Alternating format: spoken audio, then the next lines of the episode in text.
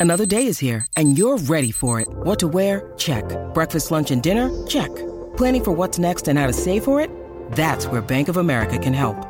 For your financial to-dos, Bank of America has experts ready to help get you closer to your goals. Get started at one of our local financial centers or 24-7 in our mobile banking app. Find a location near you at bankofamerica.com slash talk to us. What would you like the power to do? Mobile banking requires downloading the app and is only available for select devices. Message and data rates may apply. Bank of America and a member FDIC.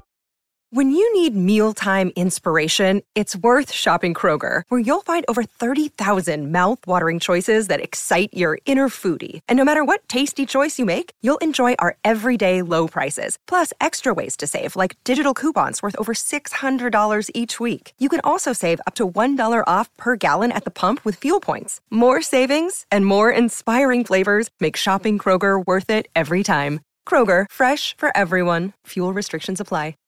Lucky Land Casino asking people what's the weirdest place you've gotten lucky? Lucky? In line at the deli, I guess? Aha, in my dentist's office. More than once, actually. Do I have to say? Yes, you do. In the car before my kids' PTA meeting. Really? Yes. Excuse me, what's the weirdest place you've gotten lucky? I never win and tell. Well, there you have it. You can get lucky anywhere playing at LuckyLandSlots.com. Play for free right now. Are you feeling lucky? No purchase necessary. Void where prohibited by law. 18 plus. Terms and conditions apply. See website for details. It's rare to find a gift that you know everyone on your list will love. That's what you get with an incredibly soft blanket from Minky Couture. With hundreds of different styles and sizes of Minky Couture blankets, you'll find a gift that they are sure to love every single day of the year. Shop the best deals of the season at MinkyCouture.com. This is the MD's Fantasy Football Show with Dan. Giving you the X's and O's of all things fantasy.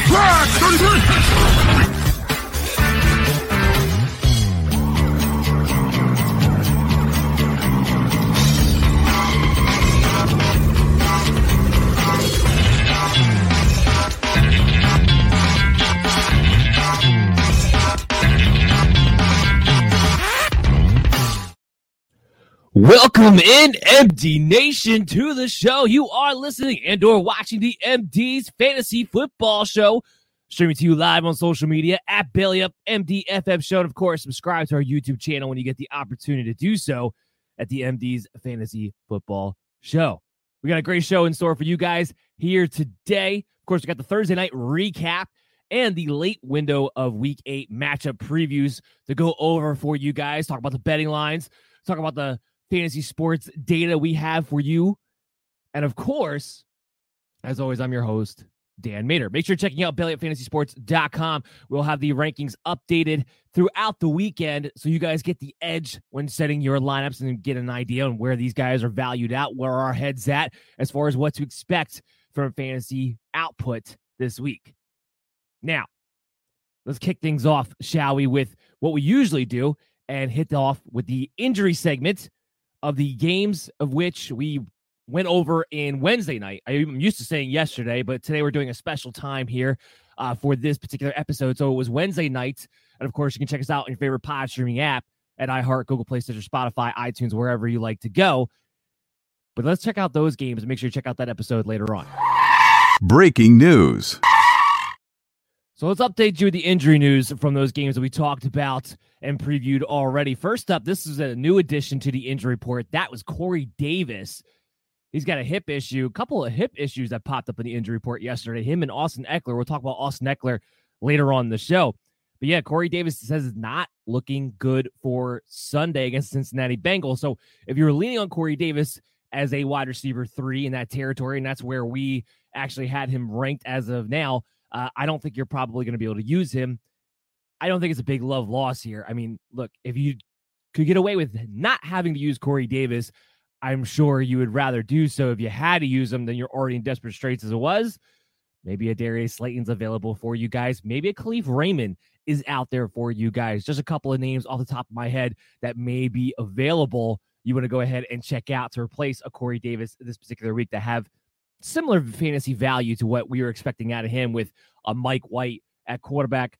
Maybe we see a little bit of Josh Johnson, but there's going to be no Joe Flacco until next week because he could not join the team until Friday of this week. So they're not going to activate him for this game. It sounds like it sounds like it's going to be Mike White and Josh Johnson for that game. So, not a ton of value to go around. And what does this do for Jamison Crowder? Does it make him the lone target on the team? Yeah, sure. Maybe PPR in a desperate PPR standpoint as a wide receiver three, a flex play if you don't have a lot of options, but there's going to be no ceiling to that game. And frankly, this thing is setting up for the Jets to run to an absolute buzzsaw against what is, I'll continue to say it, an underrated Cincinnati Bengal defense heading into this matchup. So I would say you find other options than James Crowder, even if he is the number one target in this game. DeVante Parker is still questionable, still practicing in limited capacity. We might find out more today, and we'll keep you up to date, obviously, on social media if you follow us at Belly Up MDFF Show. We'll try to keep you up to date, but right now it say it sounds like Parker might have a decent chance to suit up. That's what it sounds like. So Parker, again, he's in that wide receiver three range for us. I believe he came in at wide receiver 31, somewhere in that territory. An option you can kind of go with but I don't love the matchup for him coming back off the hamstring injury. So again, another guy who maybe has a floor, has a volume expectancy, but not somebody that has a tough ceiling. If you you know need a home run pop or something like that, you might be looking for another option. Trey Lance, of course, is questionable. He's been practicing with a, a knee sprain. He in him in of himself is not fantasy relevant this week, regardless, because we know it's going to be Jimmy G, the quarterback. But keep an eye on this game. If the 49ers cannot beat the Chicago Bears, there's a decent chance here that we may see Trey Lance start sooner rather than later. We may see Trey Lance start sooner rather than later, regardless of the outcome in this game, quite frankly. When I say that, in that case, it's a few weeks away, maybe. But keep an eye on that. Trey Lance is a stash quarterback. If you're somebody who's been streaming quarterbacks all season long and you're looking for somebody who's going to have some fantasy value, the one thing that got proven to us in that Arizona game before they went on bye was that he's definitely going to run. And the offense is definitely going to be a pistol RPO baseline offense. So make sure you go over there and pick him up and stash him because he'll have a base floor when it comes to fantasy football. If he gives you anything through the air, he'll probably be hovering around that top 12 territory as a result of that. Deebo didn't practice on Wednesday with the calf issue, did come back to practice on Thursday. We were a little bit worried about this because Deebo has a long history of calf injuries soft tissue injuries in general, making him miss games. But it sounds like this one was truly just to give him a Wednesday off, truly just a precaution because from what I understand, he came out and practiced in full on a Thursday. So he should be good to go. Nothing to worry about there. George Kittle, just a little update there. He's expected back next week. So that's good news. You've been holding on to him, been waiting for your top five tight end. And that's what he is now. He's a top five tight end. He's not a top three tight end. Why? This 49ers offense is not performing very well. In fact, them scoring over 20 points has been a bit of a struggle for them this season. And they don't utilize George Kittle in the red zone. So until that changes, until George Kittle is finally going to be utilized as the weapon he should be, he's only a top five tight end. He's not a top three tight end. That would go to Kelce, Pitts, Andrews, Waller, and then I would place George Kittle. That's where he makes my top five cutoff. That's unfortunate, but still a very valuable asset on his way back. We expect him back next week. Nick Chubb has been on his way to return. He's been practicing limited capacity. The narrative around him the entire week is that he's going to return. He comes in at RB 14 for us on this week. Kind of just using some caution. It's a tough matchup, first of all, against Pittsburgh Steelers, but using some caution that his first game back off the calf injury, he may not be, you know, full go, full slate. We'll see. We'll see. Maybe D'Ernest Johnson does have a bit more of that Kareem Hunt role than we would anticipate. So that's the only reason why he comes outside of my top 12. But in what I think they hope to have happen is that Nick Chubb is pretty close to 100% and he gets a heavy, heavy workload against the Steelers defense that while is good is still not the in is not still not the invulnerable defense that it was a season ago there have been games where you can run on the Steelers so far this season. So I would expect Nick Chubb to have some success, especially if he gets plus 20 carries. He's getting all the red zone looks. He's going to be a very safe value play. And I wouldn't be surprised if he finished inside the top 12. He's on his way back. We have, we have a lot of Browns news, honestly. OBJ, he's questionable, practicing in limited capacity. And Jarvis Landry, also came back to practice. Well, actually, yeah, he, he didn't practice Wednesday, did come back to practice in limited capacity on Thursday, made a comment saying that he's definitely going to play on Sunday. We'll see if that's the case, but I don't know that it matters. Oh, we're getting some news right now. We're getting some news right now off the jump. Breaking news. So while we're talking about the injury news, we get some more breaking news. And the Philadelphia Eagles have just placed Miles Sanders on the injury reserve, which means he is out for at least three games. Now they expect him to be back as soon as that three game stint is over, but that means Kenneth Gainwell now more than just a one week wonder. Him and Boston Scott. He is now has some value for the next three games. So big news there, especially if you were able to get Kenneth Gainwell and maybe to a lesser degree Boston Scott. We're still going to be watching this Sunday, obviously, to see how this whole thing shakes down with the rotation between the two. We are expecting Boston Scott to maybe lead a little bit in the way of carries, but Kenneth Gainwell should have a stronghold on his receiving game. And because Boston Scott's nothing special in his own right, and from a skill set standpoint, is it much different than a Kenneth Gainwell? I wouldn't be surprised we see a 50 50 split when it comes to the carries. We'll get that more sorted out on Sunday, but Kenneth Gainwell is the running back that I would prefer to own in that situation for sure heading into this week. And now for the next three weeks is going to have some value with that news coming out. Baker Mayfield getting back to the Browns injury report. Baker Mayfield practicing limited capacity. Sounds like he's going to try to be able to give it a go. Now, I don't know if this matters between OBJ and Jarvis Landry, their injuries, Baker Mayfield and his injuries, or whether it was going to be Case Keenum. It does not matter. On paper against the Steelers, yeah, the wide receivers have been putting up fantasy points, but not in this situation. First of all, we know this team's built against the for or not built against, but built for the run, first and foremost. And Baker Mayfield's not playing well with his torn shoulder. Yes, it's not his throwing shoulder, but the problem is the pain clearly is screwing up his fundamentals. And as a result to that, he's not being as accurate as he normally would be him and OBJ continue to not be on the same page, no matter what the situation presents itself to be. And Jarvis Landry is a guy who's PPR wise, maybe he comes in as a wide receiver. He's in my 40 range. He's a wide receiver four. OBJ is a wide receiver five. If I can avoid using anybody altogether as far as a Browns pass catcher goes, including the tight ends, I would do so. There's no reason to play any of them. None. I know it's crazy, Jarvis Landry and the OBJ, that their names are, but these are not guys who are suited to put up fantasy points. And Baker Mayfield's been so horrendous, and I do think he's actually going to be able to give it a go on Sunday. That you can't trust anything. And even with Case Keenum, we know what Keenum's going to do. He's going to game manage his way. He's going to not lose the game. That's what he's going to do. So that means Jarvis Landry, does he get five receptions, six receptions? Quite possibly. Are they for more than 35 yards, 40 yards? That's the problem. And that's why these guys are not fantasy relevant in my book. I would avoid them at all costs.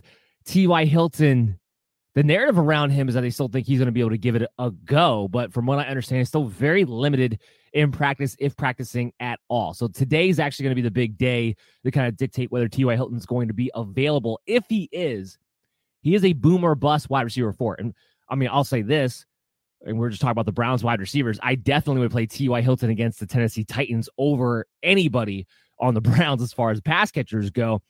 He's going to be a boomer bust option. He'll have a low floor. Of course, he always has the history of lighting up the AFC South opponents.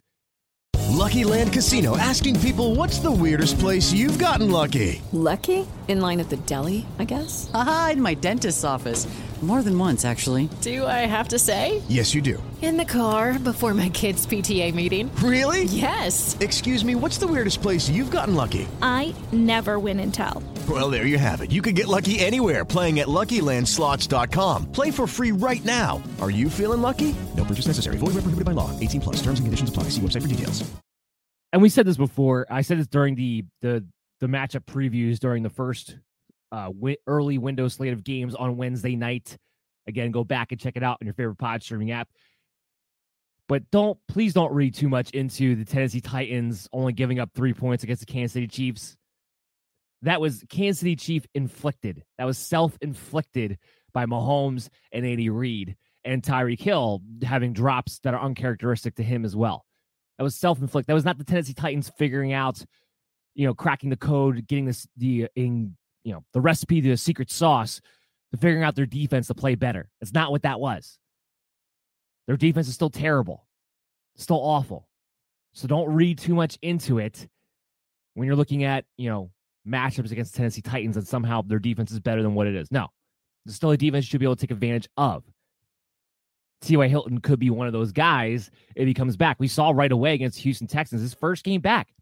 He was the leader in targets. Not again, not saying much. It was four to three, but he was a leader in targets.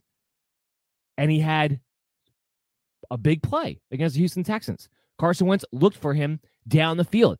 That's what we expect. We expect him to be in situations to be given bombs.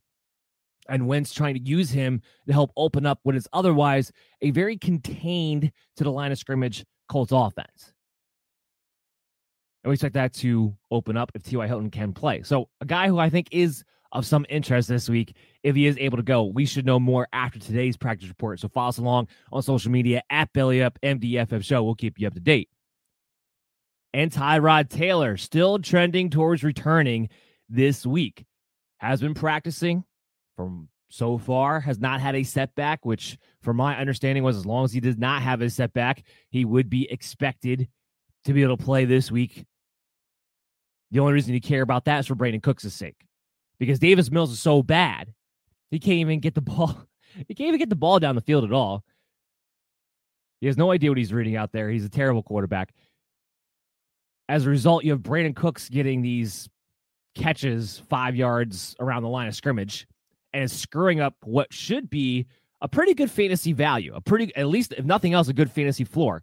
He still continues to lead the way in targets, but a guy with that kind of volume on a team that's always coming back from behind should have a higher floor than what we've seen the last three weeks. The reason being, Davis Mills has been awful at quarterback.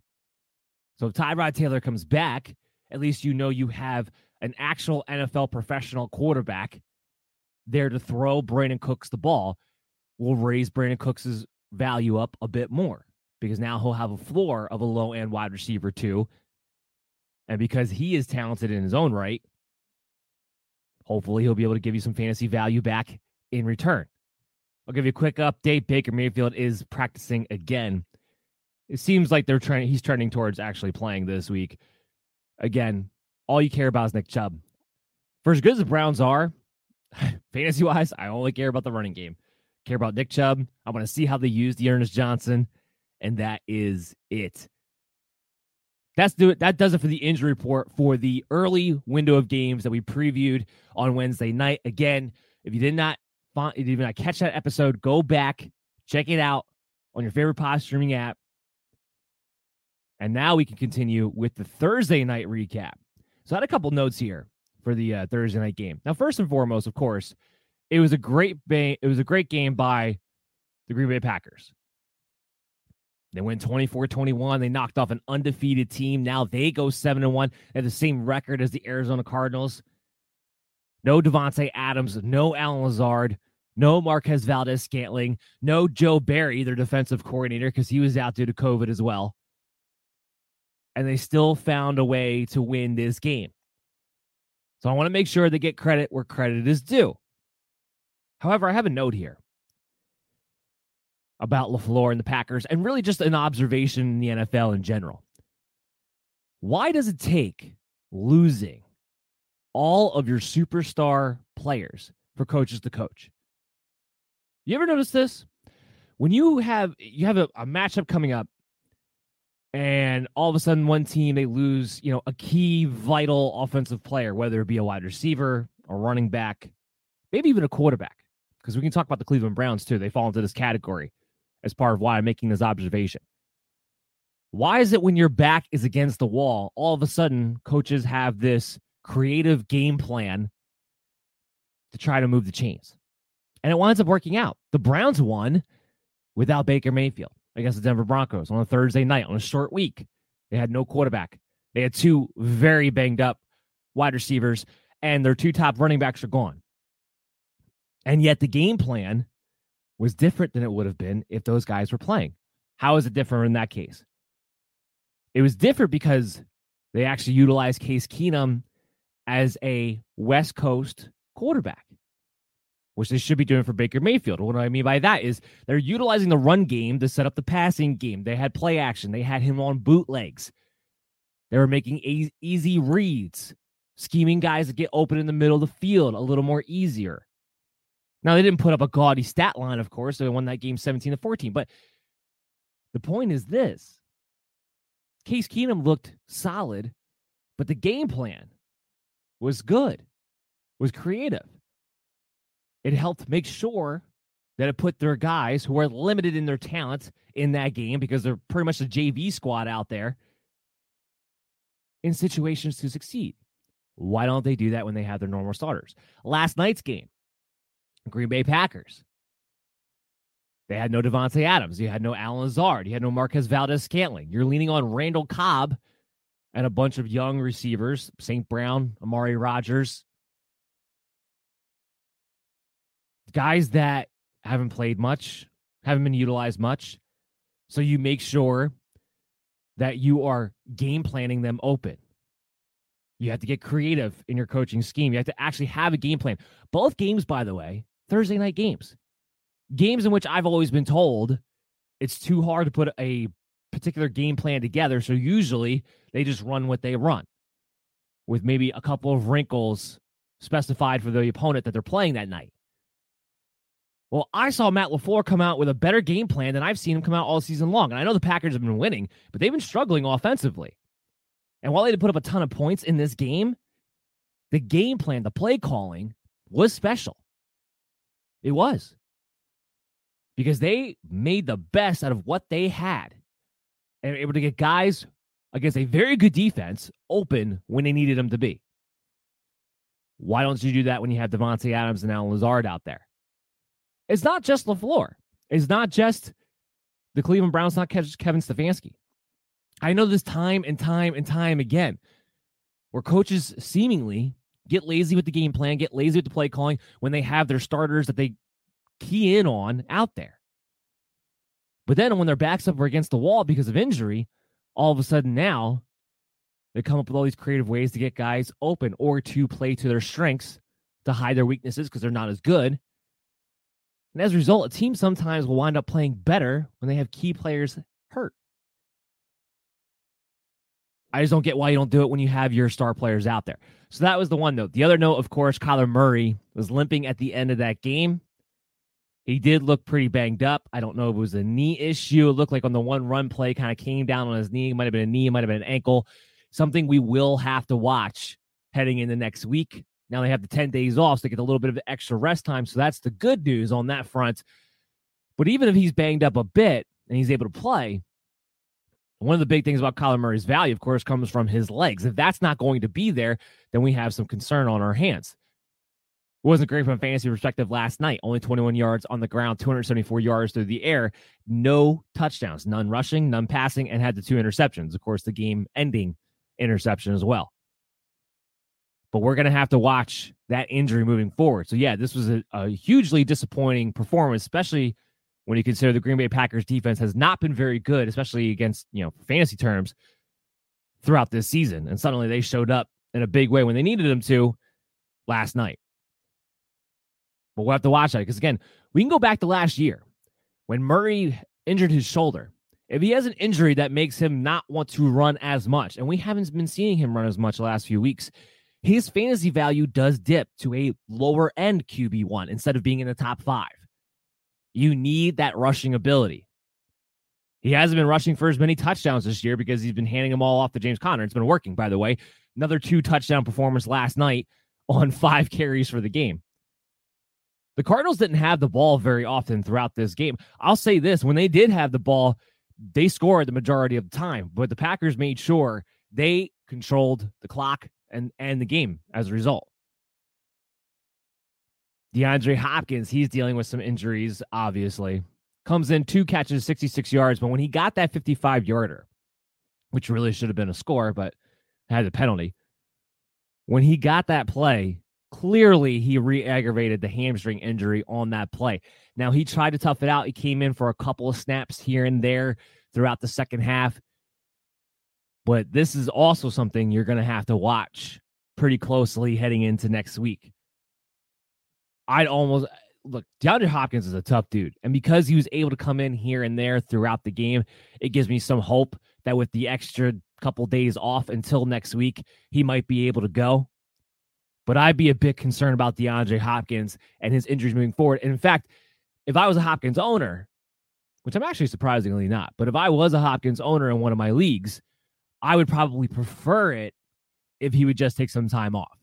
Because if he keeps going out there and keeps putting himself at risk of re aggravating, his fantasy value is going to go down through the toilet. Because you're going to have to deal with him going in and out constantly with the injuries, possibly getting knocked out of a game eventually.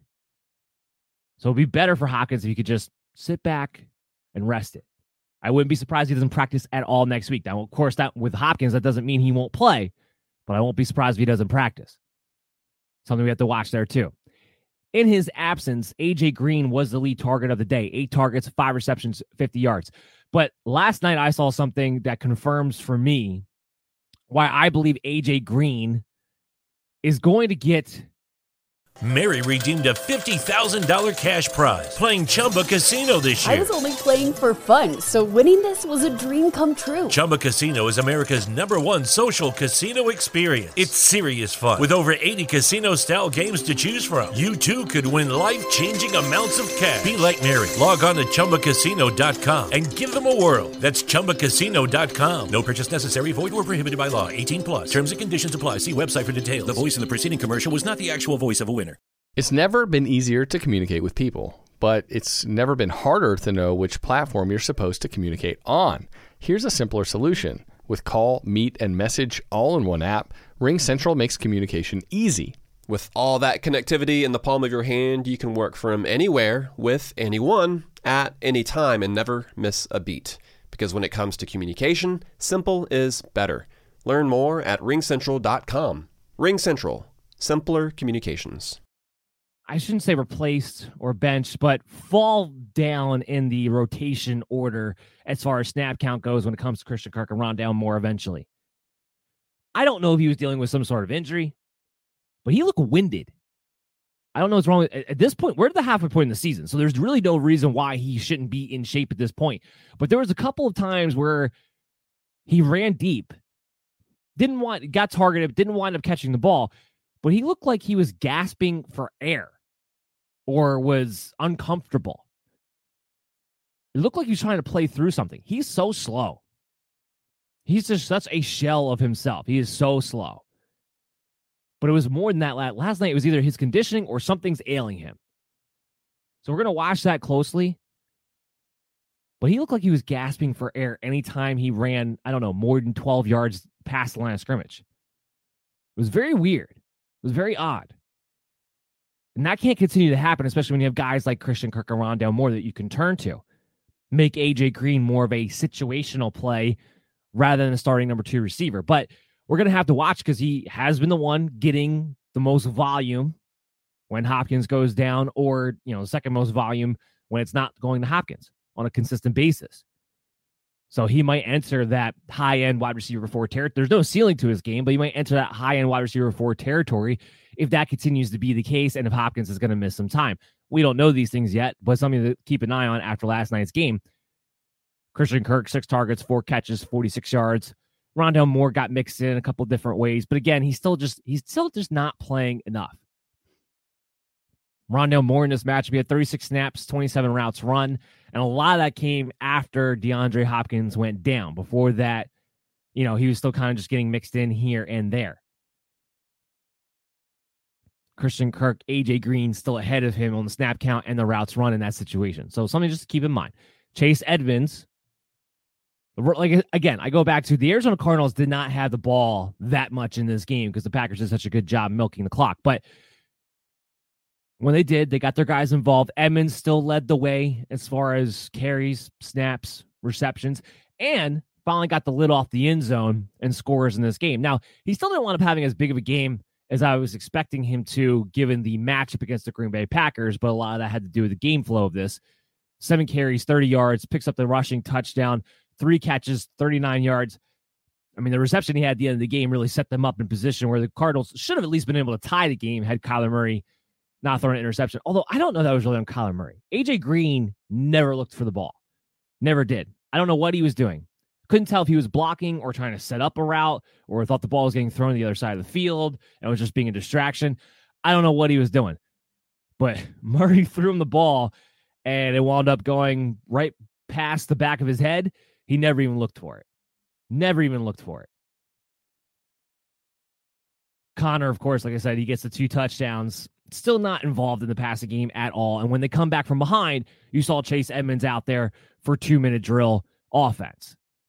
Then nothing's going to change there as far as value wise. Conner's still a touchdown dependent RB3 more weeks than not. And on the Packers side of the ball, look, we knew going into this game they were going to lean on both Aaron Jones and AJ Dillon. Now, before everybody goes crazy about AJ Dillon getting 16 carries, Aaron Jones is 15, Dillon played a great game. And he's definitely going to be involved, I think, at least 40% of the time when it comes to the carries, maybe the rest of the season. But they needed to use Aaron Jones as more of a receiver in this game. So I knew AJ Dillon was going to be heavily involved as far as the carries are concerned, and he performed well. But Aaron Jones was the one who had 11 targets, seven receptions, 51 yards. AJ Dillon didn't even have a target in this game. So I think we're going back to what we suspected in the originally, which was that AJ Dillon was not going to be a factor when it comes to the passing game. Does he maybe get a Jamaal Williams role in the fact that he's, you know, utilized 35, 40% of the time when it comes to the, the workload, the carry workload? Yes. But other than that one game a few weeks ago where he had, I think he had four receptions and a touchdown in that game.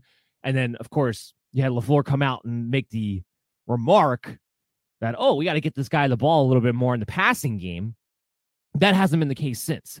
He had one target the following week. He hasn't been targeting any of the games since then. And last night's game, when they the argument could have really been made because again, the running backs were the game plan, utilizing them in any way they could.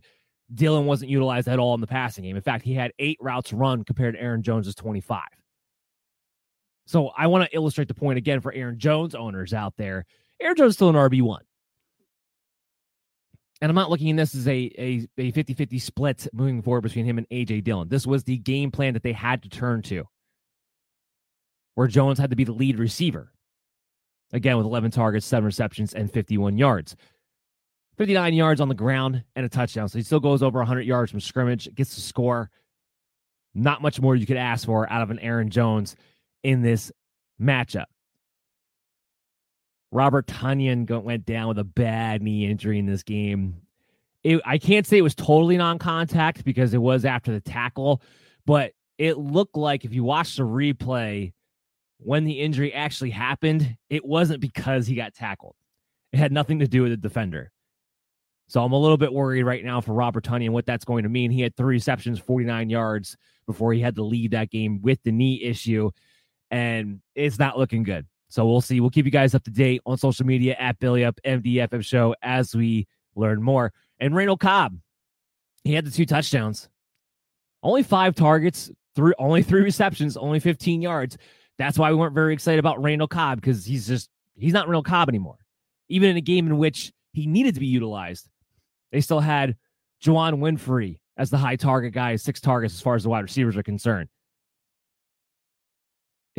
Randall Cobb's just not very good. But in this game, if you played him thinking that you were going to get some additional volume due to necessity, you did wind up walking away with the two touchdowns. So good for you.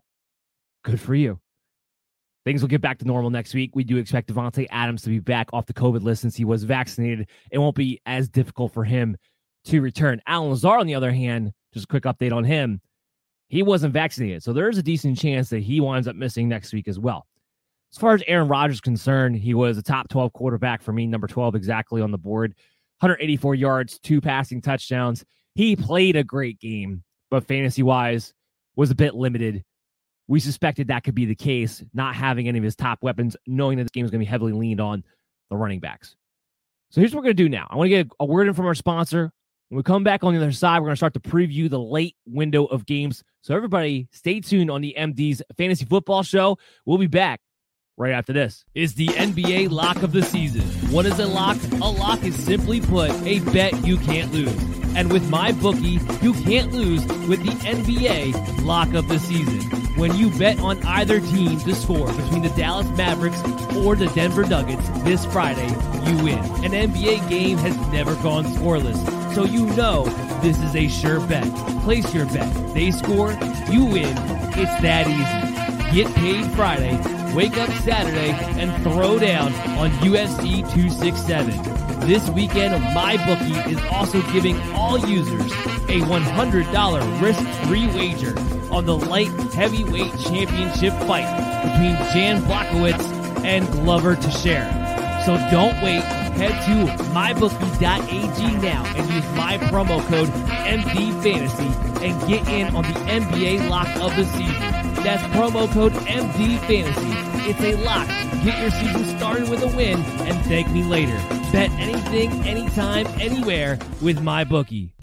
You're listening to the MD's Fantasy Football Show. Welcome back to the program, MD Nation. You are listening to the MD's Fantasy Football Show.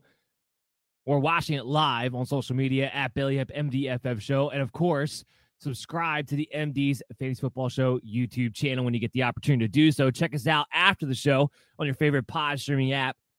And tonight, we're going to be back twice tonight. We're going to be on the Unhinged Radio Network from 6 to 7.30 on unhingedsn.airtime.pro. And then we'll be back at 9 o'clock for the MD's DFS contest and lock bets of the week. Always a very popular show. Make sure you tune into that when we go live on social media and on YouTube. I got to hit this coming out of the break.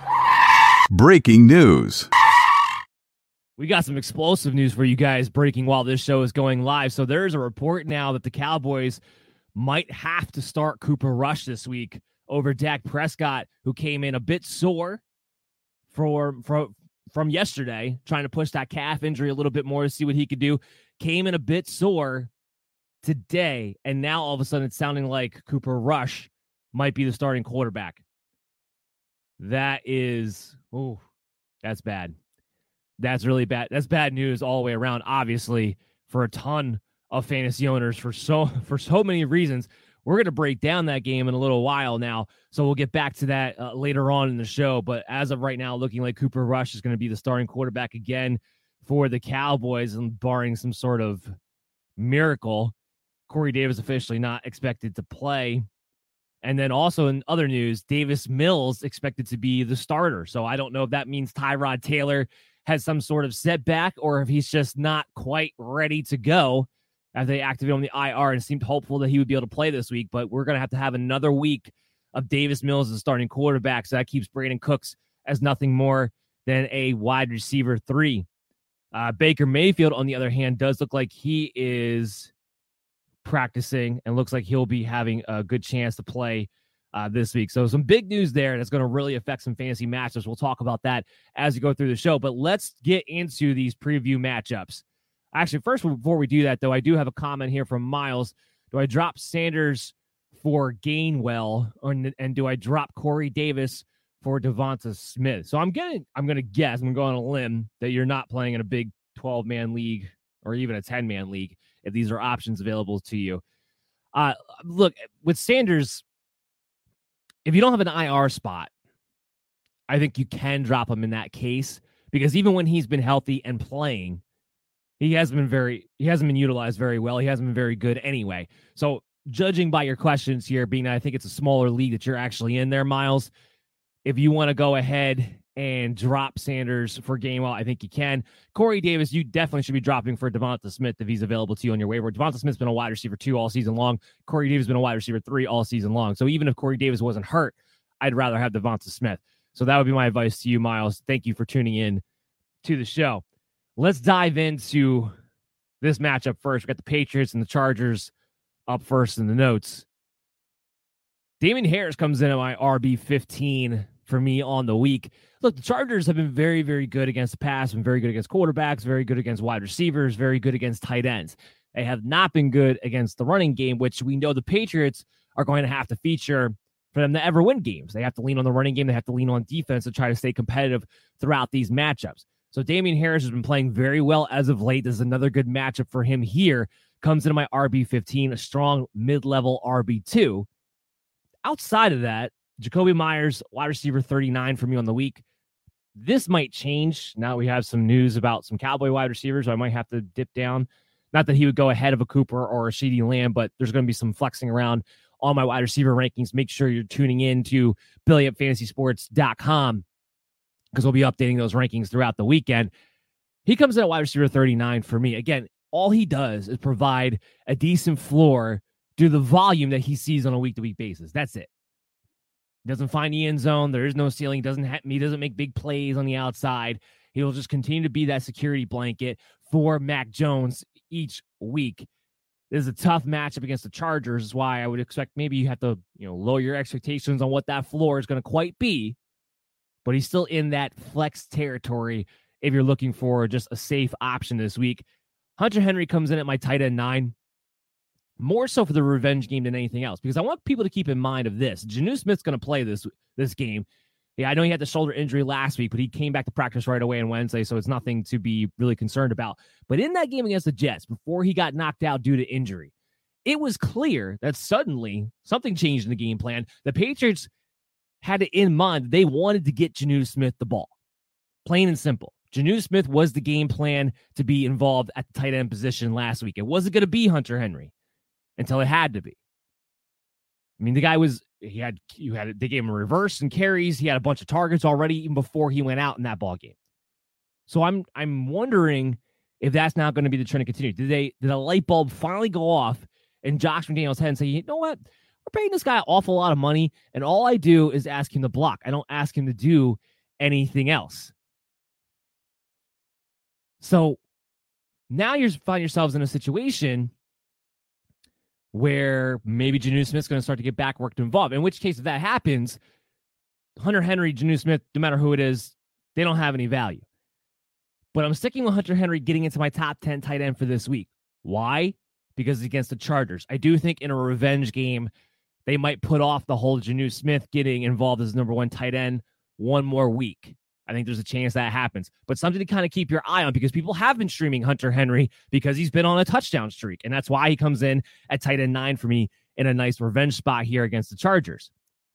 On the Chargers side of the ball, you play everybody involved Justin Herbert, QB8, Keenan Allen, wide receiver 22, Mike Williams, a wide receiver nine. And Jared Cook is a streaming option. He's in that mid level tight end two range like he is every week because we know he can make the big play whether he does or not, of course, will always be a different discussion.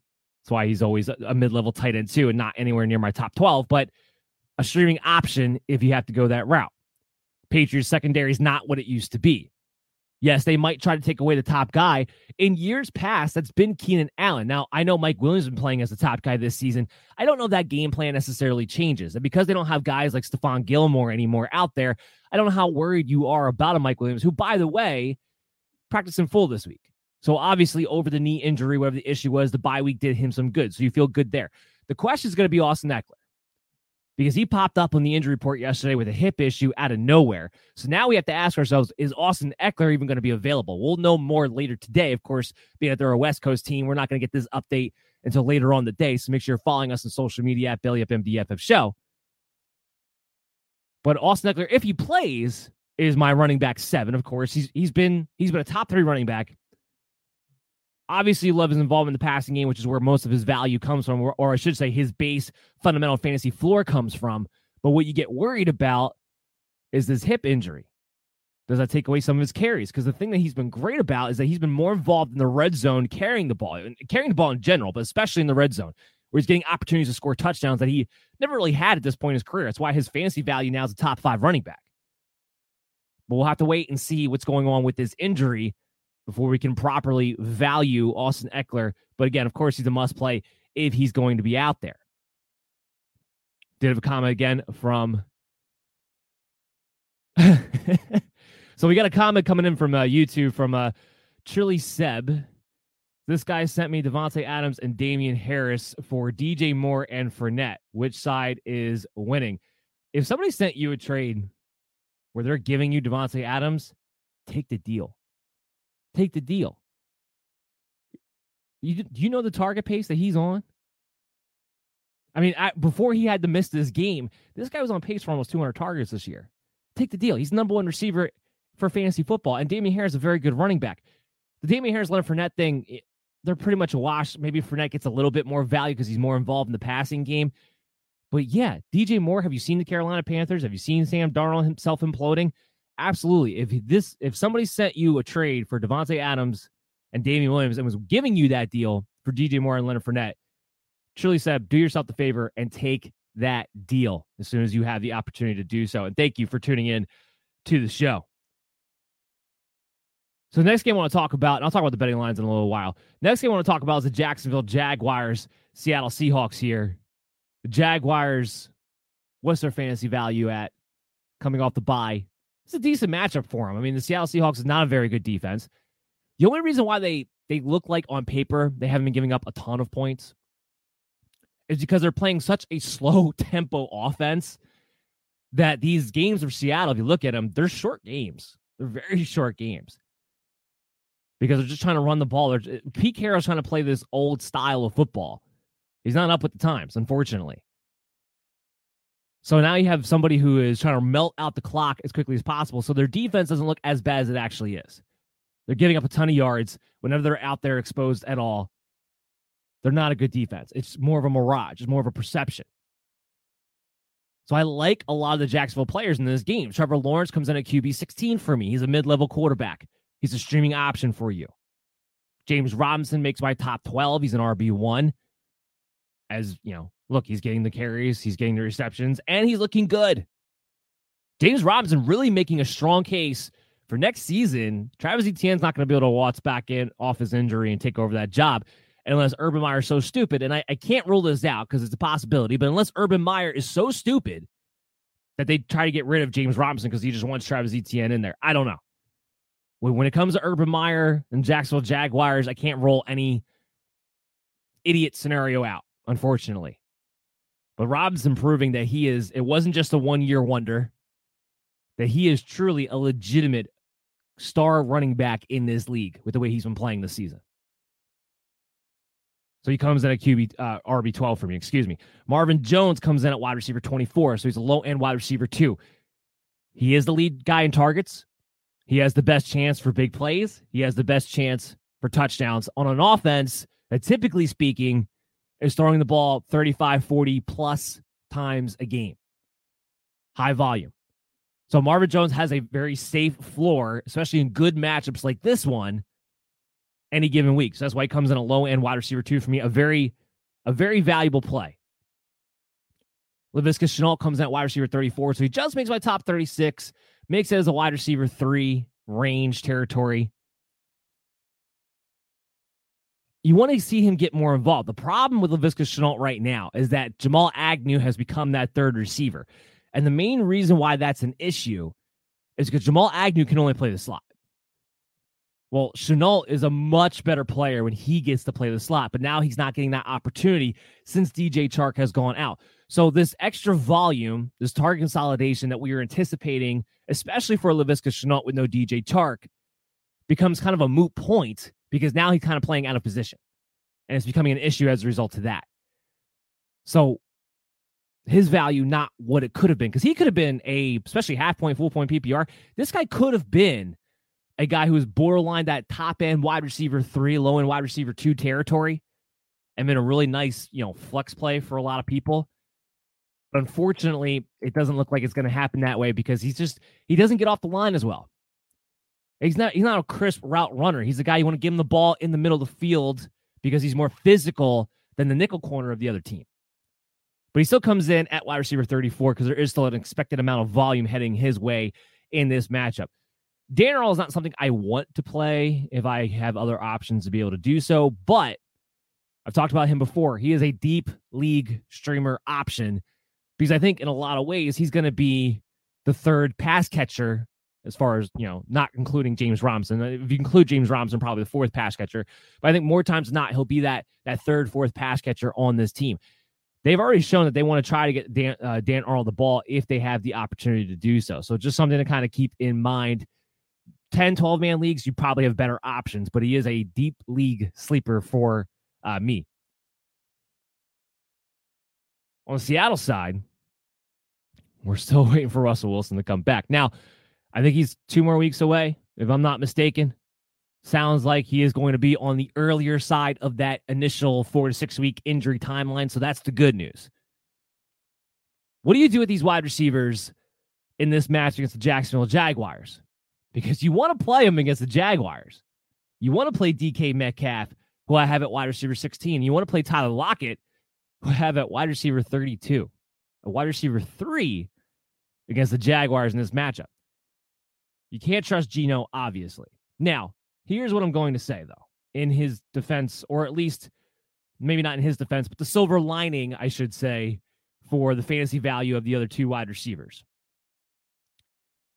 Mary redeemed a $50,000 cash prize playing Chumba Casino this year. I was only playing for fun, so winning this was a dream come true. Chumba Casino is America's number one social casino experience. It's serious fun. With over 80 casino style games to choose from, you too could win life changing amounts of cash. Be like Mary. Log on to chumbacasino.com and give them a whirl. That's chumbacasino.com. No purchase necessary, void, or prohibited by law. 18 plus. Terms and conditions apply. See website for details. The voice in the preceding commercial was not the actual voice of a winner.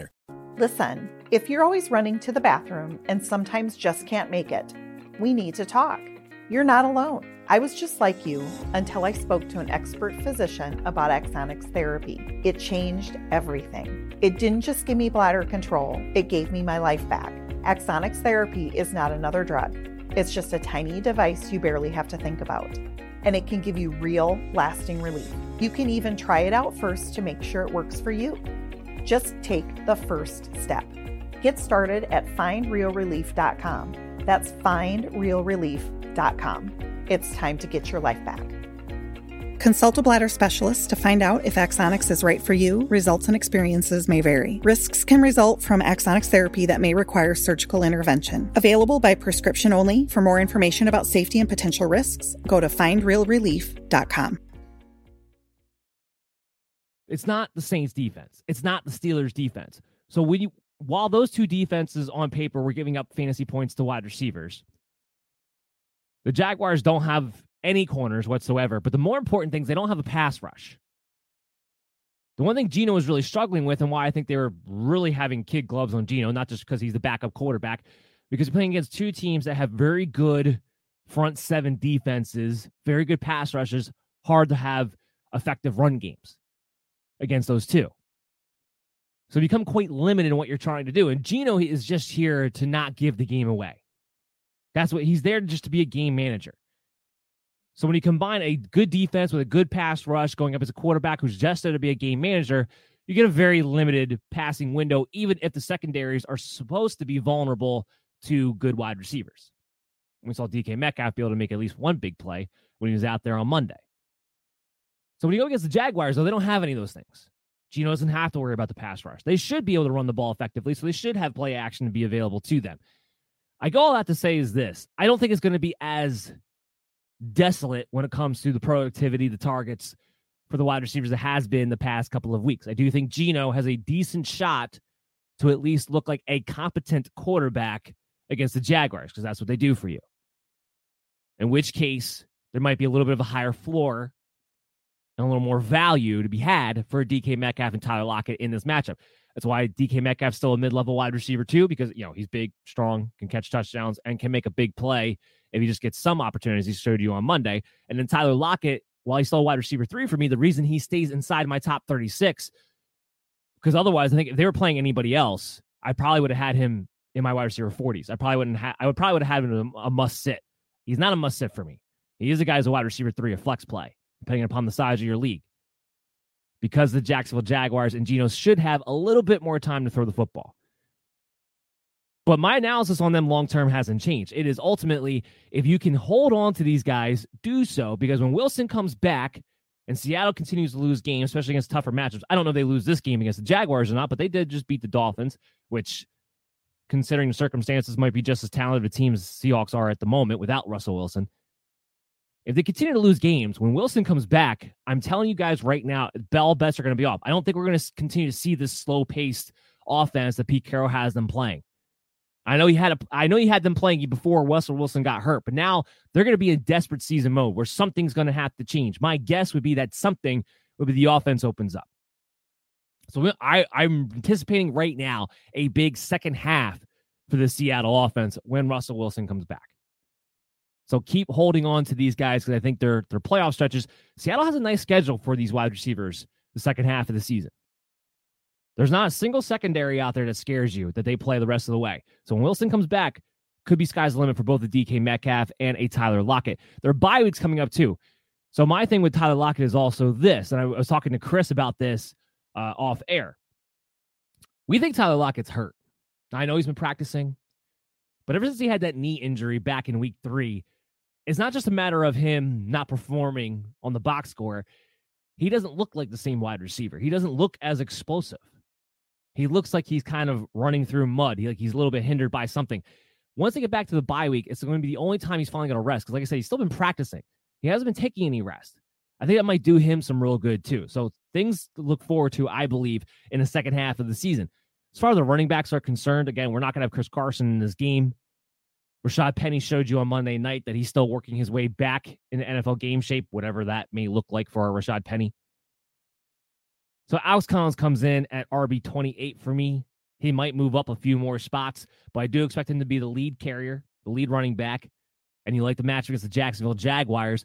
So Alex Collins should be, at the very least, a flex play for you, but could be a nice little fill in RB2 if you need be, depending upon what your situation is, what your injuries are. All right, so let's talk about the betting lines for the last two games. Talk about the Chargers and the Patriots to, to kick things off. Chargers are minus four and a half at home against the Patriots, who don't have a good offense. Chargers coming off the bye week, explosive as ever. I think that de- the big thing about the Chargers right now is that defense. Brandon Staley has that defense trending in the right direction on top of everything else. Give me the Chargers as a lock bet at minus four and a half over the New England Patriots.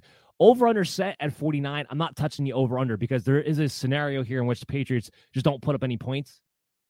So as a result to that, I'd probably stick away, stay away from that myself. And then, of course, this game, Seattle and Jacksonville. Seattle's favored by minus three and a half because it's in Seattle. I'm not touching this game. I'm not touching this game. I wouldn't be surprised if Jacksonville won. I wouldn't be surprised if Seattle was able to get their act together for this matchup. Over under set at 44. I might, I'm not going to bet it. So it's still going to be a no contest for me. But if I was going to bet anything, it would probably be the over. I do think we're going to see more than 44 points scored in this game with the way the Jacksonville Jaguars run their offense very up tempo. And I think they will have opportunities to score in this matchup. So if I was going to bet anything, it would be over, it would be over uh, 44. But no contest for me ultimately. Let's move in to the Washington football team and the Denver Bronco matchup. So the big the big thing we got to talk about Washington, of course, well, all eyes are Antonio Gibson. What can you do or what can you not do, basically? Dealing with this shin injury. I will say this, it must be getting a little bit better. Remember last week he didn't practice at all until Friday. He's been practicing limited capacity all week long so far at this point. So that is a sign of improvement, although last week's game it didn't look very good. He looked very slow. He's still getting carries when he's out there. JD McKissic outplayed him as far as snaps are concerned. But when McGibson was out there, it seemed like he was going to be there to get the ball. He still led the way in carries. He had 14. He's still the guy who has the best chance for a touchdown. He's just not going to be involved in the passing game. He had two targets again. That's his that's his quota. Two targets. Ever since week one, he's had two targets in almost every game. No more, no less. That's his quota. So he comes in RB 22 for me because I know D'Ernest Johnson lit up the Denver Broncos. And maybe the Denver Bronco defense is quitting on Vic Fangio. That could be the case too. But this, on paper, is still not a great matchup for running backs. But again, I kind of alluded to that point. It kind of looked like to me in that Cleveland Brown game that the Denver defense was starting to kind of quit on their head coach. It did. So if that continues, it doesn't matter what the talent looks like. It doesn't matter what the stats say on paper looks like. It could be open season for the Broncos real soon unless they get something turned around, especially in this game against Washington. They lose this game at home against Washington. I think you might see a team quit on their guy. And I wouldn't be surprised if Vic Fangio get, winds up getting fired before the season is out because this could go in a downward spiral. So this winds up being a pretty big game for the Denver Broncos. But I don't love the matchup here for Antonio Gibson for fantasy purposes. That's why he's a lower end RB2, especially with the expected volume being a little bit less than it normally would if he was 100% healthy. You have to deal with that shin injury. But again, like I said, he practiced limited capacity this week. I think there's some reason for optimism when it comes to Antonio Gibson and his injury getting maybe a little bit better because that is a sign of progression. JD McKissic is my RB 33. He'll be involved in the passing game. We know this. Uh, he hasn't put up big, gaudy stat lines, especially for a guy who's playing more lately. But a guy you continue to play as, especially PPR, as a flex play. When even in half point, I do have him inside that top 36 as a potential option. Terry McLaurin is practicing limited capacity. He's been able to play through this hamstring injury. He's been able to be effective. He had a big game last week through this hamstring injury. So we're not worried about him at all either. He comes in at wide receiver 11 because while the Broncos on paper are still tougher matchup against the running backs, that secondary has not played up to expectations. So McLaurin is in a spot where he has a nice little matchup for him. And of course, he's the only one getting targeted. Curtis Samuel still a little bit banged up. He was practicing the capacity. We'll see if he's able to come back this week. Dyami Brown picked up another injury last week. So outside of Ricky Seals Jones, there's nobody else to really take targets away. It's Terry McLaurin and, and nothing else.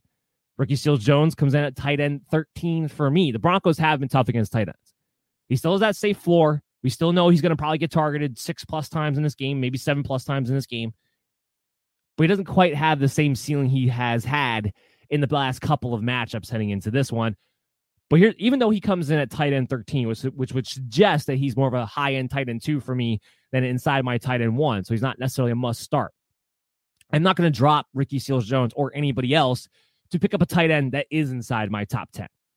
Because again, once you get out, especially this week, once you get outside the top six, they're all pretty much the same. They're all pretty much the same. So I wouldn't worry about that aspect of it either.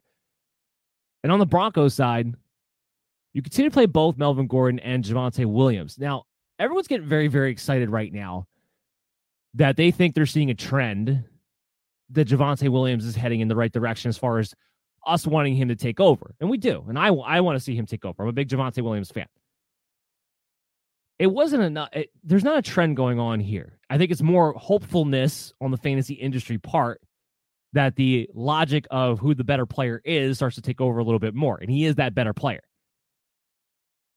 But his usage is still not enough. But Melvin Gordon is still getting just a, a tick, a tick more usage than Javonte Williams is. So I don't know where this trend is coming from. Now, do I think it happens eventually? Yeah, because Javonte Williams has been the more efficient back. But Melvin Gordon is still just out taking him a little bit, especially when it comes to the passing game. Especially when it comes to the passing game. So I have Melvin Gordon ranked at 25, with Javonte Williams ranked at 26. They're both high end RB3 plays for me this week. You like the matchup against Washington, although the defense played a lot better last week. One game is not enough for me to say, oh, Washington's defense may be turning the corner on this thing. We got to see him do a couple of weeks in a row. But you do like the matchup here against Washington for not just the running backs, who are both high end RB3s, but for the wide receivers. Jerry Jeudy finally makes his uh, reappearance off of his injury. Sounds like he'll be a full go. Whether he can, whether conditioning wise, he can be out there for a full set of snaps, that'll be the question.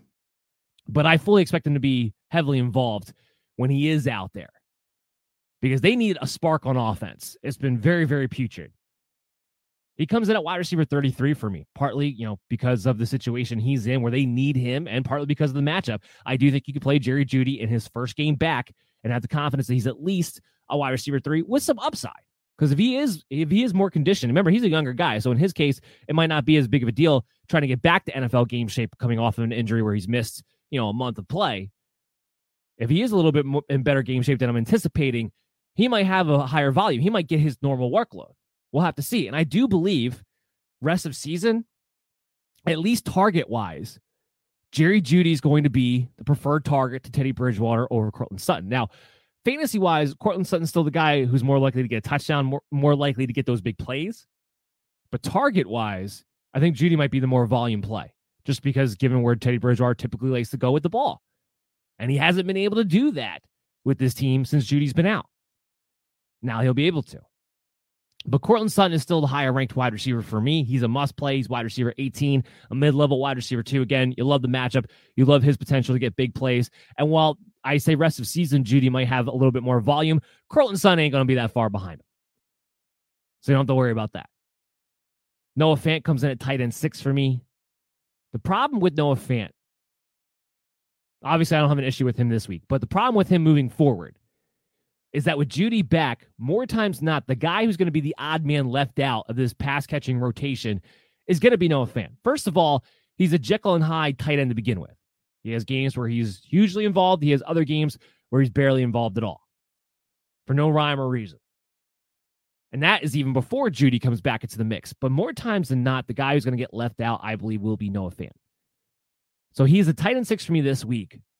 And he'll be a top 10 tight end for me the rest of the season but he has a low floor possibility every single week. Now, I know when it comes to the tight ends, it's not saying much because that's pretty much the position. But for a guy that you drafted to try to be that top 10 guy for you, so you'd have the position locked down, I think you're going to have just as many games that you're very, very unhappy as you are happy.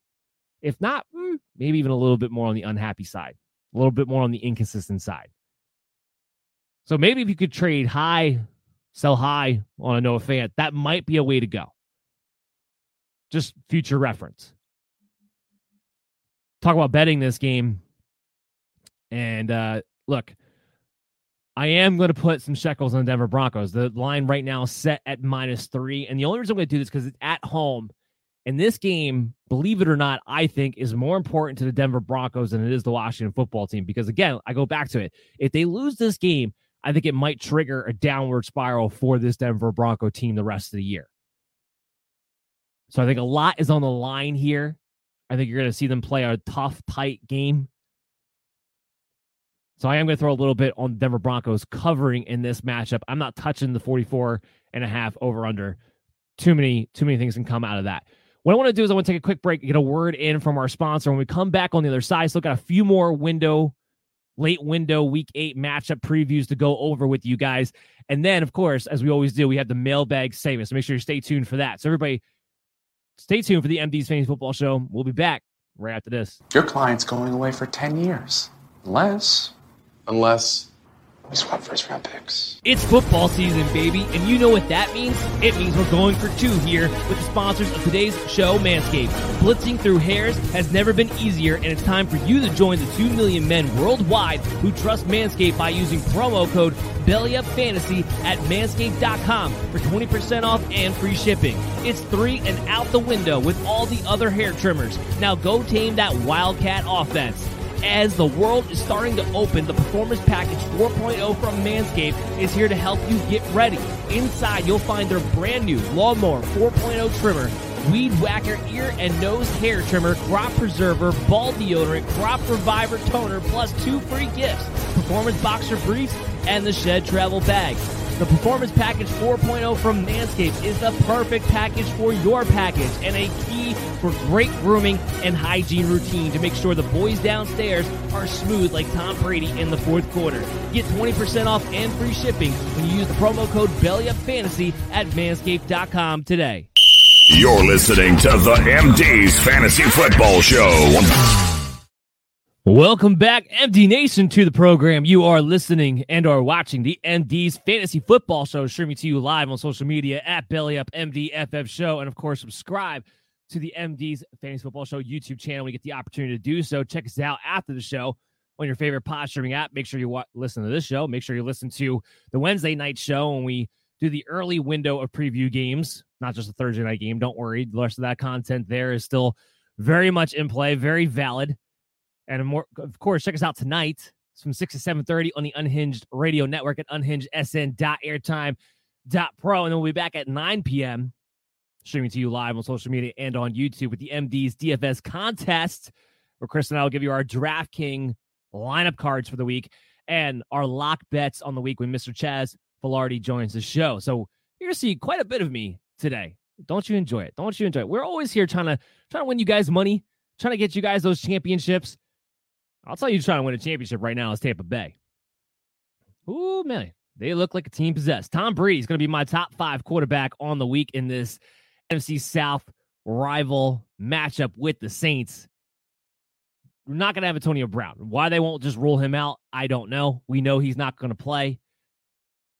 Yeah, it's, it's the news on him is just not looking great. Now, Bruce Arians gives us some hope, saying that maybe after the bye week, he'll be able to return, which is the whole reason they're not putting him on IR. Because if you go on the IR, it's not like the pup list. The pup list goes by weeks. That's why Michael Thomas was technically eligible to come back after week six, even though the Saints had only played five games up until that point because they had the bye week, week six. The IR is dictated by games. So when you go in the IR, you have to miss at least three games, not necessarily three weeks. So in three weeks, they get the bye week. So they think by that third game, there's a potential for Antonio Brown to come back in that game. So that's why they won't put him on IR. So that that's the only silver lining that I can offer you as Antonio Brown owners is that maybe he'll be back after that bye week. Now, Arians, of course, did left, you know, leave the the sickening feeling in your stomach when he said it could be longer than that. The problem seems to be that whatever this ankle sprain is, it's near the Achilles. So they're being very, very careful with it because you know this this thing turns into Achilles injury. He's done for the rest of the year, and Tampa Bay really needs Antonio Brown for another Super Bowl run, especially with the way he's been playing this year. He's been he's been fantastic this entire season. So keep holding on to Antonio Brown. Hopefully, you have an IR spot. But in the meantime, that means target consolidation around Mike Evans and Chris Godwin. I should mention Rob Gronkowski is expected to come back in this game finally, and he does come in as a tight end eight for me this week. So he's back to being a top 10 tight end. You just know he has that ceiling to score not just one, but maybe two touchdowns in any given week with the rapport that he has with Tom Brady. And with Antonio Brown out, even in his first game back, he might see a very solid target share in his own right. But the target consolidation, for the most part, goes around Mike Evans and Chris Godwin. I have Godwin ranked ahead this week. I have him at wide receiver 13. I have Mike Evans at wide receiver 15. Of course, the match with Marshon Lattimore having a lot to do with that and the history that Mike Evans has going up against Marshon Lattimore. But with the absence of Antonio Brown, if you do owe my, uh, Mike Evans, and the reason why he's still a mid level wide receiver two for me, even though he's had very poor performances against the Saints in his history, is that you get that extra target consolidation. You get that extra volume. He's still always a threat to score a touchdown. As good as Lattimore is, we still saw DK Metcalf have a big play for against him on Monday night. So play Mike Evans. You're not benching him in this game. Antonio Brown being out helps a little bit with that floor. But I do have Chris Godwin ranked ahead. I do think Chris Godwin's in line for a very big game because you can you can attack the slot position against the Saints. And that's where Godwin's going to be lining up for the most part. He'll be the one with the better mismatch heading into this game. But you're playing everybody involved. Leonard Fournette, he's got a tough matchup. Saints are brutal against the run. Absolutely brutal against the run. And now they're back healthy. They got a lot of their guys are back now. So I think we're going to see the Saints even start to play a little bit more up to expectations that we had for them earlier on the season, which makes them just even tougher to run on. So that's why Leonard Fournette comes in for me at RB 19. Still an RB2. You're still playing him, obviously. He's getting all the volume in the passing game, the rushing volume. Ronald Jones apparently doesn't play unless the game's already well in hand in the second half. So Leonard Fournette's still an RB 19, but you have to lower those expectations in a tough matchup like this against the Saints. Now, on the Saints side of the ball, again, I only care about Alvin Kamara. Marquez Callaway does come in at wide receiver 42 for me this week, just because the matchup, again, he still has that boomer bust ability. But Deonte Harris is expected to be back. Tre'Quan Smith will probably play a little bit more in this game than he did in the Monday night game. And all those things kind of trend towards Callaway, who already hasn't really been performing up to what we've wanted him to do in fantasy wise and hasn't necessarily gotten the volume to be able to do so. Still keeping him kind of in that wide receiver four range, boomer bust type of player. So I don't want to play Callaway if I have other options, but against Tampa Bay with how bad they are at the cornerback position and the fact that they could be playing with the lead for the majority of this game, forcing Jameis Winston to have to throw the ball more than 25 times, it could lead to Callaway actually being able to get a big play in this one. Kamara is Kamara is our is our RB six. Kamara is our RB six. So while it's a tough match against Tampa Bay, not many teams can run on them very well. Although we did see Khalil Herbert finally have a 100 yard rushing game. Alvin Kamara has been getting back to being Alvin Kamara. They make the trade for Mark Ingram. Now, I am going to make this comment. I don't know why it takes Mark Ingram for them to get, you know, quote unquote, back to the usage of an Alvin Kamara, because that was the comment made from Sean Payton. Now that Mark Ingram's here, we can unleash Alvin Kamara. Makes no sense whatsoever that the guy getting less touches is somehow now in a position to be unleashed because he brought in guys to take away touches. Makes no sense. What he's referring to, of course, is that now they'll be able to continue getting Alvin Kamara back involved in the passing game the way they have been, like they had the previous two weeks. Last week, he had 10, 10 targets, I believe, and before the bye week, he was getting back to being Kamara in the receiving game as well. This will ensure that that continues, which is why even against Tampa Bay, while it's a tough matchup with the ground, their linebackers are still banged up.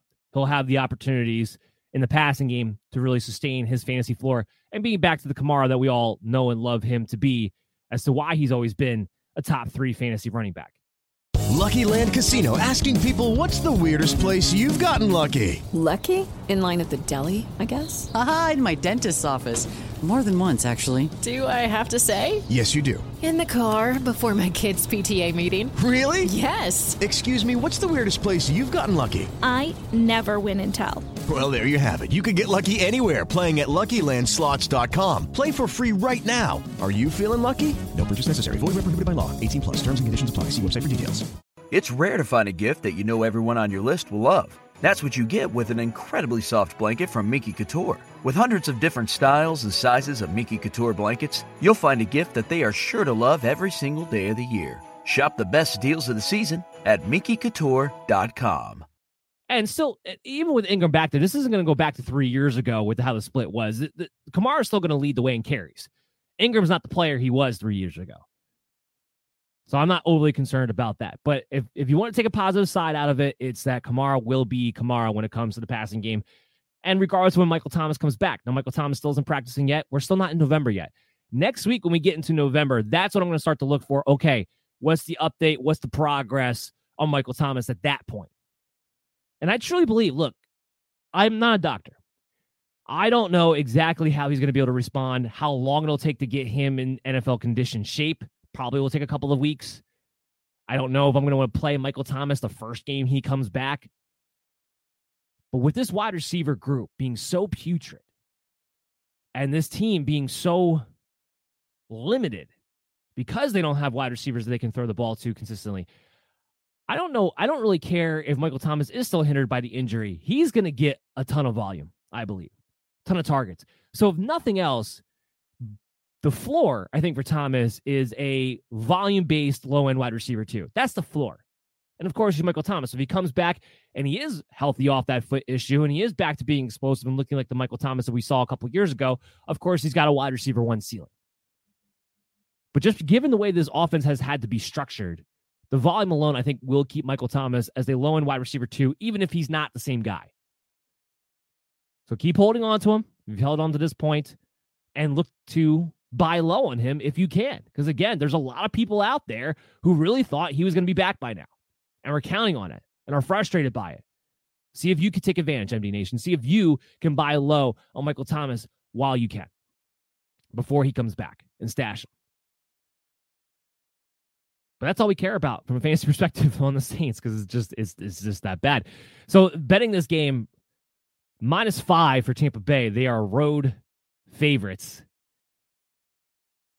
I'm not going to bet this game. It's going to be a no contest for me. But I will say this I do think this game is going to be close. The Saints find ways. Sean Payton is such a good head coach. They find ways to stay in games, especially at home, especially against divisional rivals. I, I would still, I of course, say Tampa Bay should win this game, but I wouldn't be surprised if it is within five points. I wouldn't be surprised if this game came down to a field goal at the end. I don't think it's going to be a wide open, spread them out type of game. And if it's not, then the Saints can keep this thing kind of within play. So I'm not going to bet that game, but if I was, I might go plus five on the Saints actually for that matchup. So let's head into Sunday night. So I, I broke the news earlier on the show that it's sounding like Cooper Rush is going to wind up having to be the starting quarterback. So I guess we'll take it from there. That would just be, you know, flat out abysmal for everybody involved. I did have Dak Prescott as my QB seven on the week, but CeeDee Lamb, Mari Cooper, right as it stands right now, if Prescott was playing, I had Lamb at my wide receiver 14, Amari Cooper at my wide receiver 21. Michael Gallup was not going to be in my, he's a wide receiver five. He was not going to be anywhere near my top 36 his first game back. We still got to see First of all, we still have to see if he gets activated off the IR. It still has not happened yet, but he has been back practicing. If he does come back and play in his game, he's still got to get back in NFL condition shape. I doubt he'd have a full plethora of snaps his first game back, even in a big spot here against Minnesota. So we're going to play him from a fantasy standpoint. But if you have Michael Gallup or if you have the ability to pick up Michael Gallup, I would. But Lamb and Cooper, Lamb would be, I think they both become wide receiver threes at best if Cooper Rush is the starting quarterback. We've seen Cooper Rush play at this point. Look, he can give you some stuff on the ground. He's not a good thrower of the football. It's going to be such a drastic drop off. And kind of like the Green Bay game that we just saw, or the Brown game the week before. If Cooper Rush is going to be the starting quarterback, I think you're just going to see Dallas lean on Ezekiel Elliott and lean on Tony Pollard to keep that offense going. You like the matchup against Minnesota, but I think it's going to be an instance where you may not be able to bench a CeeDee Lamb or Amari Cooper, but if you have the ability to do so, you might you might want to consider it. You might want to consider it because I don't trust Cooper Rush to get those guys the ball enough to be fantasy relevant. I really, really don't. So the tough spot coming out of the bye because the, the narrative the entire time was that oh Dak Prescott's supposed to play, supposed to come back. It's sounding like it's sounding like it's going to it sound it sounded like it was a setback. Came, again, he came in sore after practicing yesterday. So it sounds like he had a setback, which could really be problematic. So this might be an issue that's not just this week. This could be an issue heading into also next week, which would really be unfortunate if you're waiting for these Cowboy receivers to come back off the bye to be able to utilize them up to their ability. See, Lamb had the big game right before the bye. Really unfortunate, but they got to be careful with Dak Prescott with all the injuries that he's had coming back from that big one from last year. They got to be careful with him. So if he has a setback like that, he's going to have to sit. And we may have to play this thing again next week. But they're both wide receiver threes. If you don't have better options, you play them, but they're not must starts for me. Not with Cooper Rush, a quarterback. Elliott was already my RB3. I don't think I'm going to move him up from that, but you have to love Ezekiel Elliott. Tony Pollard might get moved up in my ranks. He might become a flex play for me with the news about Cooper Rush. Because again, it's going to be kind of, I think it's going to be kind of similar to the Green Bay Packers. We saw Aaron Jones and AJ Dillon, how involved they were in the offense due to necessity. It's going to be very similar here, I believe. So we might see Pollard get a little bit more involved. He might be a flex play.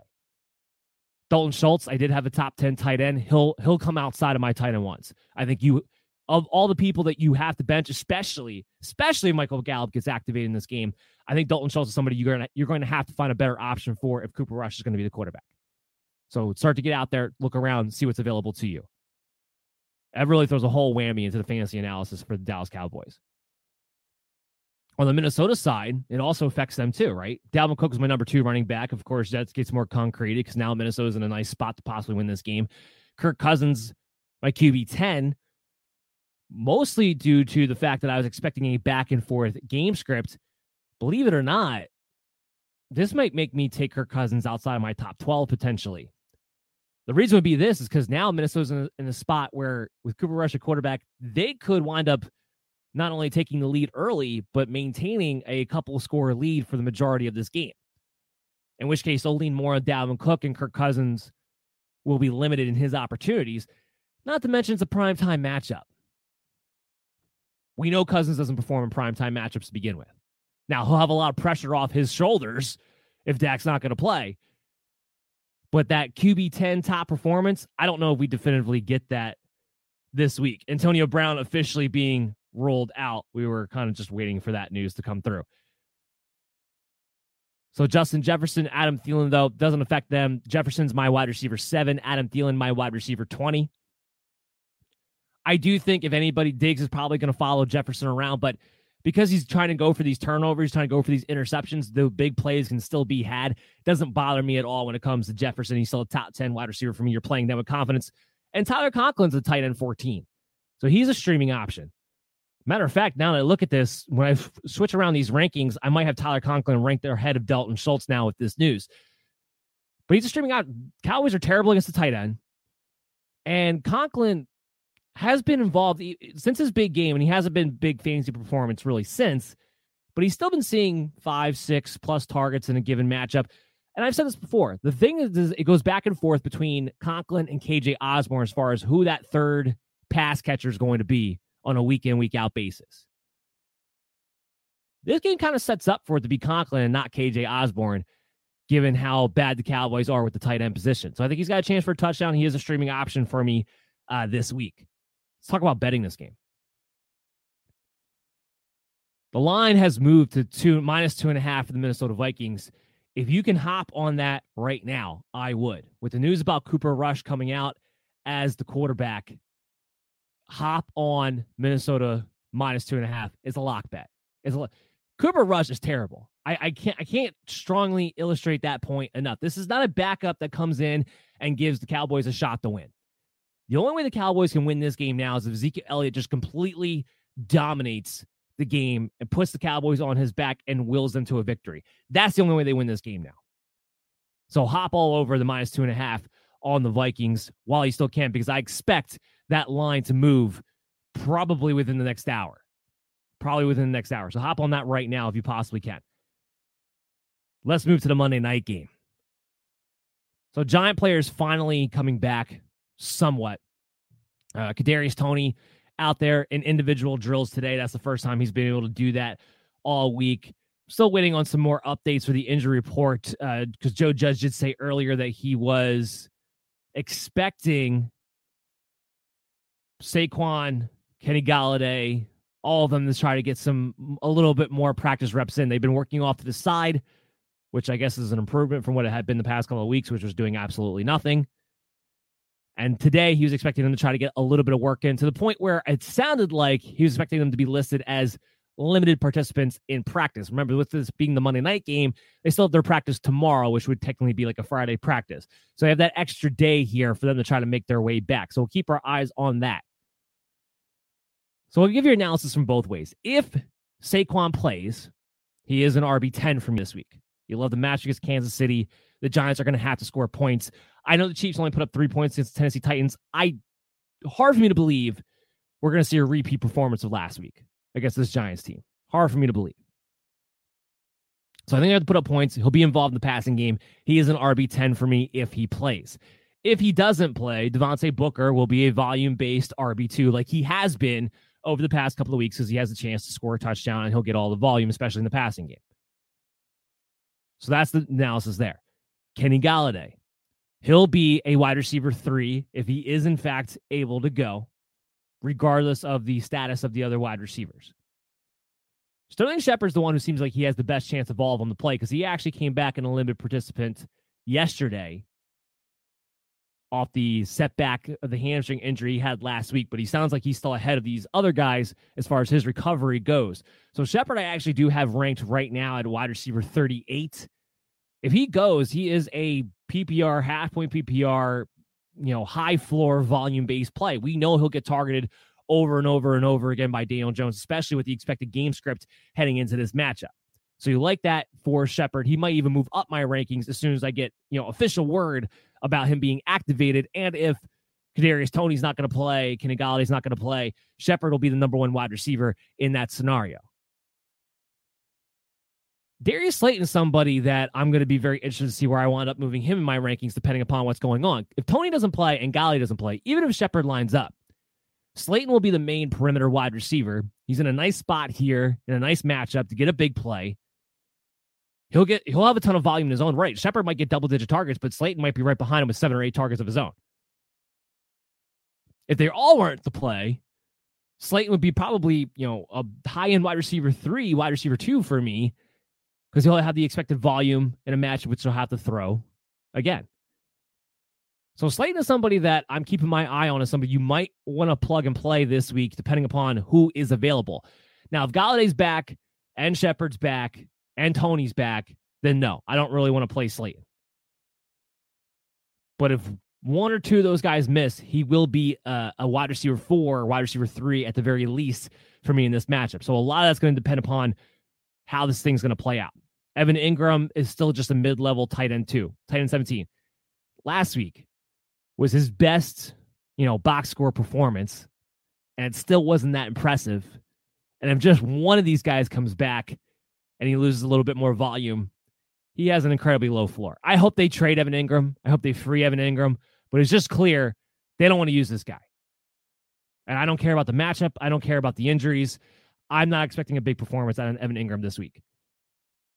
No, I didn't skip over Daniel Jones. He is my QB 13. And that's, I think he's going to be my QB 13. He's going to be a high end streaming option, regardless of what options are healthy or not. And the reason would be this in this game, he'll have a high volume passing, but I expect him to run. I expect Daniel Jones to use his legs. We've seen that happen in the past. This is a good situation for that to happen again this week. So I think it's a very good chance we see Jones run around out there. And of course, on the Chiefs side of the ball, there's not much to talk about. Mahomes is the top three quarterback. Tyreek Hill is my number two receiver. Travis Kelce, is my number one tight end. Again, I cannot illustrate enough. Don't worry about last week. It was very self inflicted. Yes, the Kansas City Chief offense has not looked like itself. They got to figure out something going on with the play calling. That's where the source of the issues are. Whether it's Andy Reid or Eric Bieniemy, whatever's going on over there, they got to get back to playing Kansas City Chief football. They don't motion. They don't really scheme. You know, go out of their way to scheme mismatches for Tyreek Hill and Travis Kelce as they have in years past. And that's really the source of the issues. Now, you do have things like Mahomes holding onto the ball much longer than he used to for whatever reason. You have Tyreek Hill dropping the ball more so than he ever normally does. But the source comes back to the play calling. I think there's a decent chance Monday night in a nice match against the New York Giants, it could it does set up to be a get right game for the Kansas City Chiefs. It does. And I expected I expect I expect it to. I think the real question is Darrel Williams. Everyone's like, well, what do you do with Darrel Williams? How is this any different than Clyde Edwards Helaire when his usage was wildly inconsistent from week to week? How is it any different? Darrel Williams is an RB2. He's my RB17 on the week. You're playing him. Unlike Clyde Edwards Helaire, at least he has the upside of getting touchdowns. But he's the majority ball carrier. You like the matchup. I'm not scared off of Darrel Williams. Again, this goes back to the whole everyone's putting a little too much emphasis on the Tennessee defense and the Kansas City Chief offense after last week.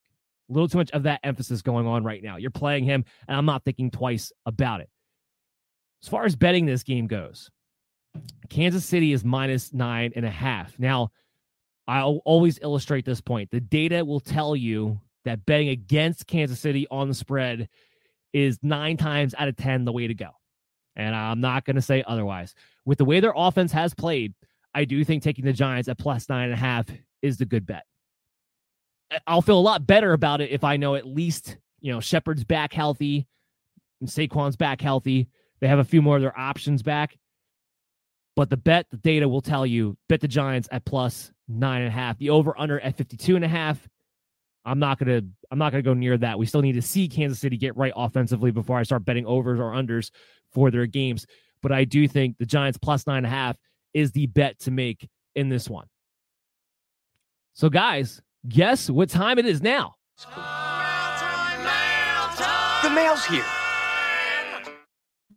Remember, if you ever want to get on the mailbag segment, all you got to do, hit us up on social media at BellyUpMDFF Show. Send us a DM. We'll answer all of your questions. Or if you ask us throughout the show, uh, you know, comment in throughout the show, we'll get to them then too. I'll pick out a few of my favorite ones, but we'll answer them all and make sure that we're helping you guys out in your matchups. The first question up for today, Yanda asked me Emmanuel Sanders or Chase Claypool. I do have Sanders ranked a few spots ahead in this one. He's been very good in the red zone. He has a base floor for volume. With Dawson Knox out, that helps Cole Beasley and that helps Emmanuel Sanders out quite a bit as far as what their expected volume could be. Chase Claypool dealing still dealing with a little bit of an injury. I do expect him to be good to go there. But Ben Roethlisberger has eyes for Diontae Johnson. Claypool doesn't have the big play ceiling quite as much because Ben's just not throwing that ball down the field hardly ever. So I think you go with Emmanuel Sanders here, but it's close. Either way, I don't think you can really make a wrong decision in this instance, but I'm leaning towards Sanders. Don, another Emmanuel Sanders question. Don asked me Emmanuel Sanders or Tyler Lockett. Again, close. They're both not wide receiver three range for me, but right now, I think you have to trust Josh Allen and Emmanuel Sanders, what he's been doing over the past few weeks, more so than Geno Smith and Tyler Lockett, even though Lockett's going to have the better matchup on paper this week. So I think you have to go with Sanders there. And again, too, there, Don. Benny asked me trade Patterson and AJ Brown for Ja'Marr Chase. So this is a trade that I think I don't think there's a loser in this deal. That, that's that's the main thing. I don't think there is a loser in this deal. Patterson, AJ Brown for Ja'Marr Chase, I think is about as fair as it gets. I think it really just is dictated by what do you need. Do you need another running back so therefore, you give up Ja'Marr Chase to get back a wide receiver one because AJ Brown, I do think, has turned the corner, and I think the rest of the season will be the wide receiver one we wanted him to be. and you get a guy who's playing like an RB1 at the very least, as I've said before, is an RB2 with his usage trending in the right direction and his role not going anywhere being the most important factor for Cordarrelle Patterson. And on the other hand, you get, you know, an elite top three wide receiver? Because that's what Ja'Marr Chase is playing like right now. He's been he's been phenomenal. So I don't think there's a loser in this deal. I think it depends on what it is you're looking for. You're looking for more of the upside that Ja'Marr Chase provides you right now as an elite wide receiver one, or do you need a lower end wide receiver one and the running back? But not a loser in that deal. Very fair deal there, Benny. So either way, it depends on that. Kurt, I was offered Patterson, another Patterson trade. I was offered Patterson for Mixon straight up. Should I say yes or no? Say yes. What are you kidding me? Look, I know how great Patterson has been, but Patterson is still a guy who's very dependent on the volume he gets. Mike Davis is still involved. And after the comments of Arthur Smith this week, it sounds like he's making a point to say Mike Davis isn't going anywhere either. I wish he would, but he's not. Mixon is a guy you know is getting 20 plus carries, is frustratingly only sometimes involved in the passing game, but he's the workhorse back on a good offense, by the way, if you haven't been watching Cincinnati Bengals lately. And I think this trade has more to do with this. Samaje Perine being the flavor of the week for everybody. Because everybody's worried after last week. Oh, oh, is this turning into more of a committee? Is is Samaje Perine and Joe Mixon now going to be in a, a 60-40 split? No. Did you? This is where I go back to. People need to watch these games. Get Game Pass. Go back and watch these games because all you get caught up in is these box scores. You don't pay attention to utilization reports. You don't actually watch these games, and I get stuck with these stupid narratives throughout the week. Samaje Perine didn't get his work until the fourth quarter when the game was well in hand for the Cincinnati Bengals. Keep in mind, Joe Mixon, a couple weeks removed from that ankle injury. So if they could take it easy on him, they will. Would I be surprised this week if Perine had, you know, eight to 10 carries because the New York Jets and I expect the Bengals to, ha- to handle this very well? No, I wouldn't. I guarantee you that usage wouldn't come until the very end of the game when the game would be well in hand. Joe Mixon's a workhorse back. The only thing Samaje Perine does that negatively affects Joe Mixon on a consistent basis rest of season is the unfortunateness of the fact that he seemingly has taken over the Giovani Bernard role and is just a bit annoying when it comes to Mixon's workload in the passing game. That part, yes, that I think he does affect Mixon on a weekly basis. On he shouldn't, but it seems like Zac Taylor's using that as a way to give Mixon breathers without having to just pull him out here and there. Is getting him less involved in the pass game. is mind boggling to me because Mixon is just, he's the best pass catcher. He's the best running back. Probably, and I think he's still the best offensive player they have, even with Ja'Marr Chase.